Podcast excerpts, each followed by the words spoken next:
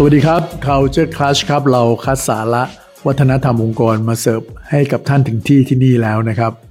Micro Management คำนี้แน่นอนเป็นลบมากกว่าบวก แล้วมันยิ่งเป็นประเด็นมากขึ้นเรื่อยๆนะครับ ถ้าเปรียบเทียบกับเมื่อก่อนนี้ ก่อนอื่นเลยเรามาดูความหมายมันก่อนดีไหมครับ ว่ามันแปลว่าอะไรกันแน่คำว่า Micro Management เนี่ยมันหมายถึงการที่ หัวหน้างานเนี่ยนะครับ ไปจ้ำจี้จ้ำชัย ไปควบคุมไปดูแลอย่างใกล้ชิดในการทำงานของคนคนหนึ่ง ทั้งทั้งที่งานนั้นเนี่ยมันเป็นงานที่เราได้มอบหมาย หรือว่าเป็นงานที่อยู่ในอำนาจหน้าที่ของคนที่อยู่ภายใต้ของเราไปแล้ว โดยเฉพาะการทำแบบนี้เนี่ยมันทำเกินความจำเป็น โดยมีอาการเหมือนกับว่างานทุกๆงานเนี่ยจะต้องพึ่งพาเรา รายละเอียดต่างๆ ต้องมาจากเราทำอะไรไปแล้วต้องมาอัปเดตเรา อย่างถี่ยิบ เรียกว่าสามเวลาหลังอาหารเลยก็ได้ งานที่ได้มาส่วนใหญ่จะมีการตำหนิ การติ การจับผิด การจี้ไปที่จุดเล็ก ๆ น้อยๆต่างๆ เกินความพอดี เกิดความยากลำบากในการที่จะปล่อยให้คนใดคนหนึ่งเนี่ย ตัดสินใจหรือกล้าที่จะทำอะไรใหม่ ๆ เพราะฉะนั้นถ้าเราฟังแบบนี้เนี่ยเซนเตอร์ของคำว่า micro management ก็คือการที่เราไม่ไว้ใจคนอื่นเอง คนเดียวที่เราไว้ใจคือตัวเราเองเท่านั้น ถ้าปริมาณของงานเนี่ยนะครับ มันไม่ได้มีปริมาณที่มากมายอะไร ไม่มีเรื่อง deadline มาบังคับค้ำคอเรา เราก็อย่า delegate เลยครับ เราก็เก็บงานนั้นไว้ทำของเราเอง มันก็น่าจะดีที่สุดเพราะเราเป็นคนที่รู้ เป็นคนที่มีความสามารถ เป็นคนที่ เชื่อใจได้ว่าจะ deliver ผลลัพธ์ที่ดีได้มันก็ไม่ต้องไปส่งต่อให้ใครเราก็ทำเอง แต่แน่นอนเวลาคนมีลูกน้องเนี่ยก็คือเราต้องการให้เขาแบ่งเบา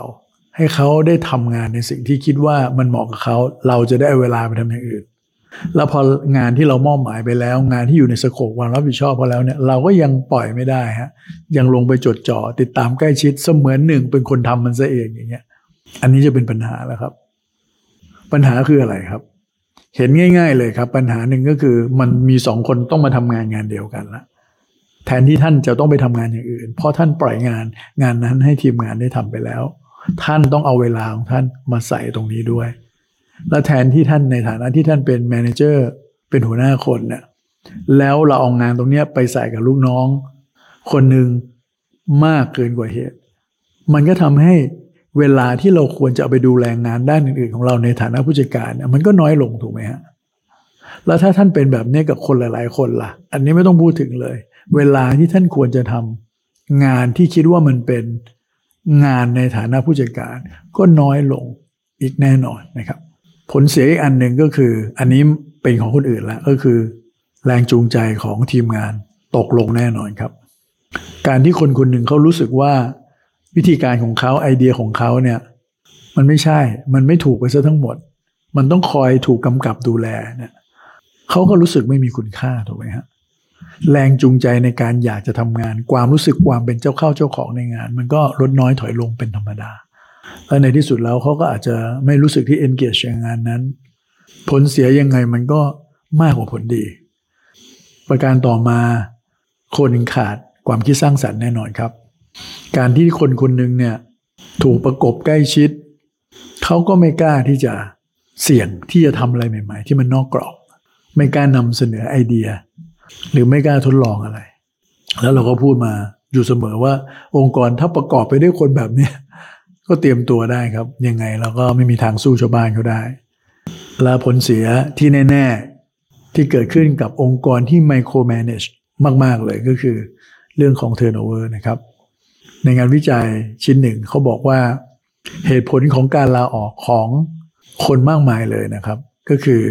การลาออกจากผู้จัดการของตัวเองถูกไหมฮะแล้วพอเรามาแยกย่อยว่าทำไมเราถึงอยากจะลาออกจากผู้จัดการของเรา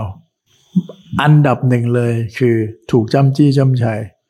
ถูกไมโคร m ม n a g e มากเกินไปครับอะแล้วพอเห็นผลเสียมากมายแบบนี้แล้วทำไมผู้จัดการเขายังทำอยู่ แน่นอน เวลาเขาทำอะไรแบบนี้เขาคงไม่รู้ว่าผลเสียที่ตามมา มันเป็นลบขนาดนี้นั้นด้วยความตั้งใจผมเชื่อว่าหัวหน้างานทุกๆคนเนี่ยมีความปรารถนาดีความตั้งใจดีอยู่แล้วครับ เราไม่ได้ไปจะไมโครแมネจเขาเพราะประสงค์ร้าย เพราะต้องการที่จะกันแกล้งหรืออะไรหรอกครับ แต่มันเป็นความปรารถนาดีเป็นความตั้งใจหรืออยากจะให้งานมันออกมาดี ซึ่งบางครั้งเราก็ไม่รู้ตัว สิ่งนี้มันสะท้อนอะไรมันสะท้อนความไม่ไว้วางใจนั่นเองบางคนอาจจะเป็นหัวหน้าที่ไว้ใจคนยากอยู่แล้วนะครับ เป็นลูกน้องก็ไม่ค่อยไว้ใจใครอยู่แล้วมาเป็นหัวหน้าก็เป็นแบบนี้ด้วยนะครับ ซึ่งคนเก่งๆหลายคนเป็นแบบนี้นะครับ เพราะว่าพอเราเก่งมากๆแล้วเนี่ยเราก็คาดหวังคุณลิตี้คาดหวังผลลัพธ์ ในแบบของเราในเลเวลเดียวกับเรา ซึ่งอย่างที่ผมบอกไม่ใช่เรื่องผิดอะไร แต่ถ้างานของท่านมาก deadline ของท่านโหดเนี่ย มันก็เป็นไปไม่ได้ที่จะท่านทำทุกอย่างด้วยคนเดียว เหตุผลที่สองที่บรรดา manager เขา micromanage กัน เพราะว่ามันเป็นเรื่องของ pressure นะฮะพอ pressure ในการทำงานเกิดขึ้นมากขึ้นเรื่อยๆเนี่ยคนก็จะโฟกัสอะไรที่เป็น short term มากกว่า long term ถูกไหมฮะคนที่โฟกัส long term ก็คืออะไรเขามองเรื่องการเรียนรู้ของคนเขามองว่าการที่คนได้รับ การที่คนสามารถที่จะ ทำงานอะไรต่างๆ ด้วยตัวเองได้เขาก็มีโอกาสได้ลองผิดลองถูกเขาก็ได้เรียนรู้จากความผิดพลาดจากความสำเร็จของเขา แต่พอเราเป็นคนที่เน้นเรื่อง short term เป็นหลัก หรือเราจัดการ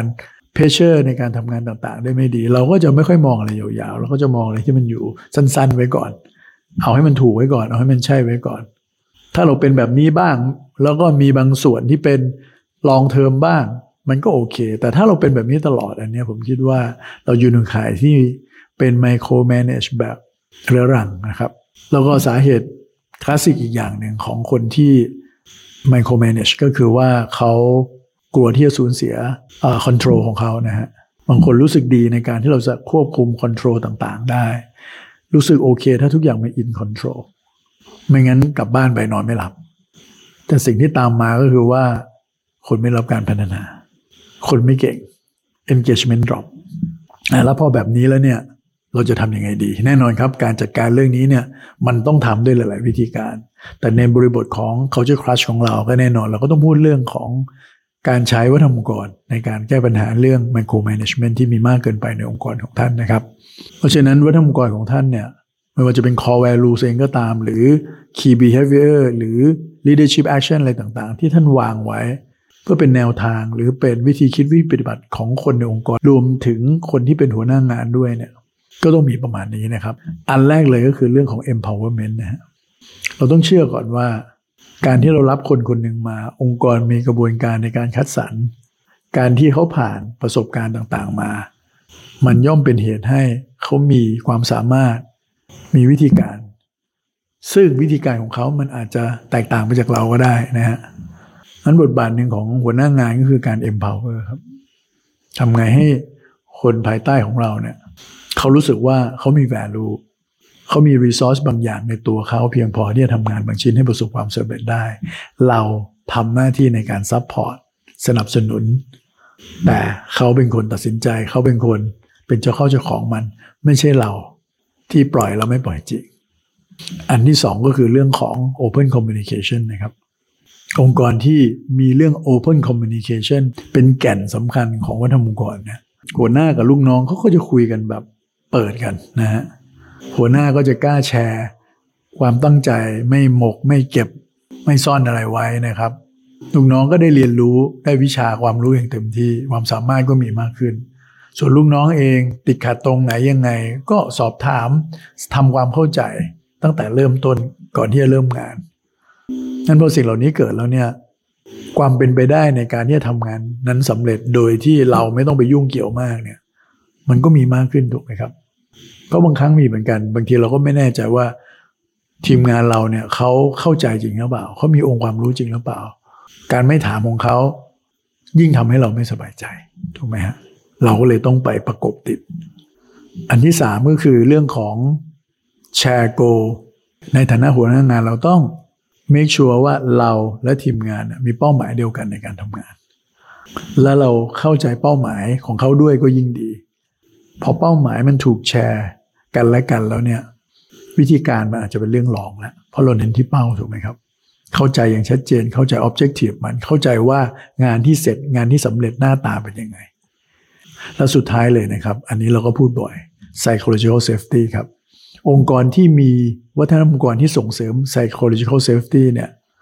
มันก็ทำให้คนกล้าคิดกล้าทำกล้าแสดงออก รู้สึกมีพื้นที่ปลอดภัยในเชิงจิตวิทยา ที่จะไม่รู้สึกว่าสิ่งที่ตัวเองแสดงออกด้วยความปรารถนาดีต่อองค์กร มันจะกลับมาทำลายเรางั้นถ้าบรรยากาศแบบนี้มันเกิดขึ้น คนก็จะกล้าถูกไหมฮะบางครั้งหัวหน้างานเนี่ยที่ไม่กล้าดิลิเกตหรือการที่จะไม่ ยังไมโครแมเนจอยู่เนี่ยบางทีมันอาจจะเป็นเพราะว่าเรายังยึดติดอยู่กับวิธีการของเราอยู่ ไอเดียของเราอยู่นะครับ นี่ก็เป็น